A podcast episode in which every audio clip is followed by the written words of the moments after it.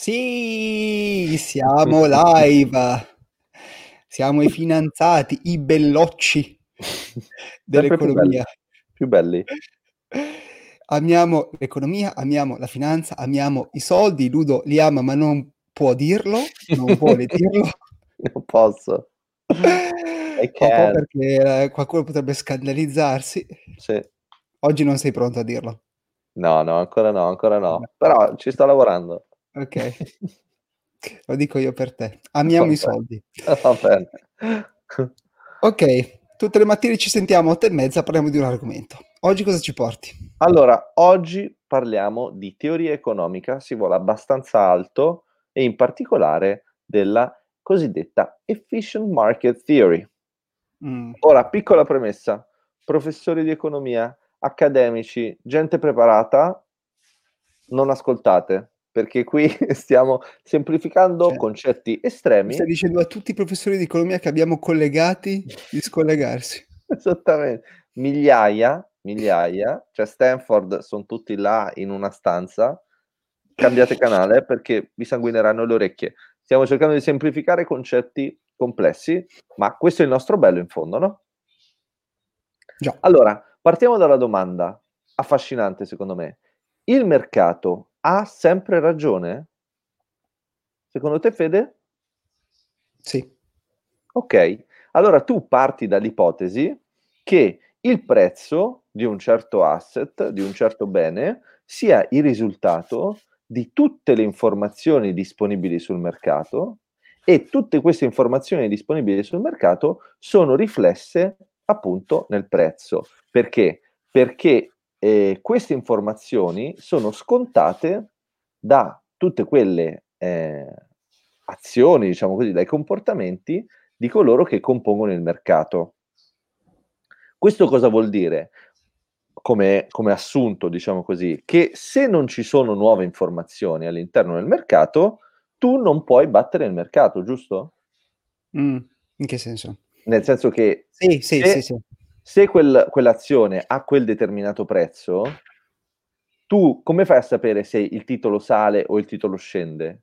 Sì, Devi sì, avere un'informazione se... in più, perché se non hai un'informazione in più il mercato già lo sa e quindi tu non lo puoi battere. Sì. Quindi cosa succede? Che tu per sviluppare eh, degli studi su questa teoria del mercato efficiente devi concentrarti sulle anomalie di mercato, perché Sì. inevitabilmente ci sono le anomalie di mercato. Allora facciamo un caso pratico. Il caso pratico è il tuo... Conosci la storia, scusami, la storia di Buy the Rumors, Sell the News? È un, è un motto, that's a motto. Mm. Vai, Compra-. Buy the Rumors, Sell the News, nel senso che una volta che esce una notizia riguardo a un titolo è già troppo tardi e quindi devi vendere. Invece devi comprare quando c'è un rumors, quindi quando la notizia non è ancora uscita, per cui fare trading sulle notizie che escono è mm, controproducente perché tu compri su una notizia che è già uscita quando la gente vende e non Eh sì. Ma mi hai fatto venire in mente quella scena del film di Tarantino, Inglorious Bastard, quando lui fa l'interrogatorio all'inizio e dice eh, perché le voci hanno sempre un fondo di verità e invece le verità non sono mai, non sono mai reali. Non male, eh? Questa non Non male. male. Ringraziamo per il like. Ringraziamo per il il tuo caso pratico. Vai. Tu sei mosso dal tuo interesse di comprarti un Porsche, va bene? Siccome sei male. mosso... È un problema tuo, come al solito. Vai. Tu sei mosso dall'interesse di comprare una Porsche e di Mm. conseguenza cosa fai? Cerchi di raccogliere informazioni attraverso quelli che sono i tuoi canali e con le informazioni che hai sei convinto di vedere un disallineamento tra il prezzo che vedi in quel momento sul mercato e quello che secondo te ci sarà nel futuro. Sì. Sulla base di questo scarto che tu vedi potenziale, agisci. Agendo, quindi comprando o vendendo, tu dai un'informazione indirettamente al mercato e il mercato assorbirà la, questa informazione nel prezzo. Sì. Se questo è vero, sempre per ipotesi, allora cosa vuol dire? Che si sviluppa una nuova teoria all'interno di questa che si chiama, in un modo molto affascinante, secondo me, Random Walk Hypothesis, ovvero tutto dipende dal caos. Tu, esattamente come fai una camminata che è imprevedibile, dove vai destra, sinistra, ti fermi, rallenti, aumenti, allo stesso modo l'evoluzione del prezzo è completamente casuale. Perché? Perché a quel punto il prezzo è strettamente correlato alle informazioni. Mm. Ci siamo? Quindi, quindi, nel senso, io anche senza seguire le informazioni, semplicemente vedendo che un'azione o un titolo va su, posso supporre che ci siano delle notizie positive al di sotto e quindi compro, no? Esattamente come il contrario, oppure dici, sai, adesso sta andando su, però tra 5 minuti esce una notizia negativa e di conseguenza va giù. E tu non puoi prevedere se sale o se scende, semplicemente perché se il prezzo è in relazione alle notizie, non sai mai cosa può succedere tra un Io secondo. Non credo, non credo questa cosa, sinceramente. Cioè, non so se hai notato, piccola parentesi, uh, il sole 24 ore, l'andamento sì. delle borse in Italia. Sì. Allora, quando il mercato va su, scrivono investitori sentono positività, Covid, i casi si abbassano. Il giorno dopo, il mercato va giù. C'è, um, c'è, paura tra gli investitori, il giorno dopo va su. C'è ottimismo tra gli investitori, il giorno dopo va giù. C'è paura tra gli investitori, tutti i giorni così. Tutti, tutti i giorni così. così.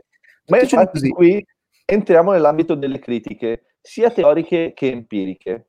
Critiche teoriche. Le critiche teoriche partono dal presupposto, anzi partiamo, scusa, da quelle empiriche. Le empiriche partono dal presupposto che l'essere umano, e tu ne sei la dimostrazione, al contrario di me, è fallace. Quindi tu, con le informazioni che hai a disposizione... Fallace lo dice tua sorella, vai. Poi ti spiego cosa vuol dire, una cosa alla volta. Puoi fare degli errori di valutazione sì, con le informazioni certo. che hai. Quindi le informazioni sono disponibili, ma tu non, non, le capisci, non le sai applicare, oppure puoi avere delle informazioni incomplete. Se continui ad informarti su eh, Topolino, probabilmente non hai le stesse informazioni di chi eh, legge Paperinik. E infine c'è un discorso che a te piace da pazzi, che è quello dell'emotività.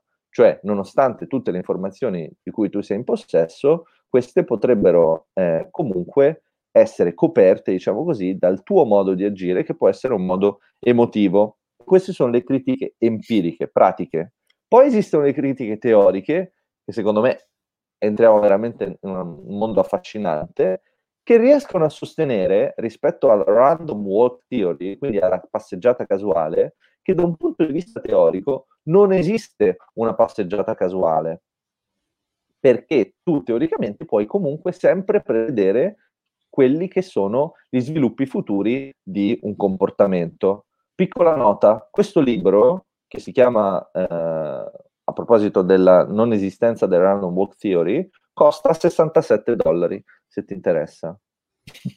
Ok, lui aveva un libro di poche pagine. Qualcosa. Quindi, Fede, stiamo per concludere. Il dibattito ricorda un po', eh, se vuoi, un po' tra aristotelico e platonico, sulla nascita della vita, cioè siamo nella teoria del caos, quindi tutto deriva da un continuo progredire imprevedibile, oppure esiste una forma di intelligenza, una forma creatrice che tiene tutto legato? Il dibattito è molto, cioè forse non ci sarà mai una risposta, ma quello che io voglio dare come contributo finale è una terza via da un punto di vista economico che si chiama Modern Portfolio Theory, ovvero tu inglobi eh, quelle che sono le informazioni che derivano dai prezzi e le inserisci in un meccanismo che le valuta da un punto di vista di statistica e quindi fai la media delle informazioni sui prezzi che hai, in questo modo assorbi il caos e puoi calcolare il rendimento del tuo portafoglio sulla base del rischio che decidi di assumere. E chi ha questi modelli qua? Eh, tu te lo puoi fare da solo. Eh, ah. È chiaro che poi maggiori sono i tuoi mezzi e maggiore è la tua capacità di gestire eh, il mercato. Mm. Eh? Eh. Dai, Bravo, ci siamo. Spero ti sia piaciuto. Molto. Ci abbiamo anche un like. Bene, Fede. Allora, buon mercoledì. A te. Ciao, Ludo. Ciao. Ciao, ciao. ciao. ciao.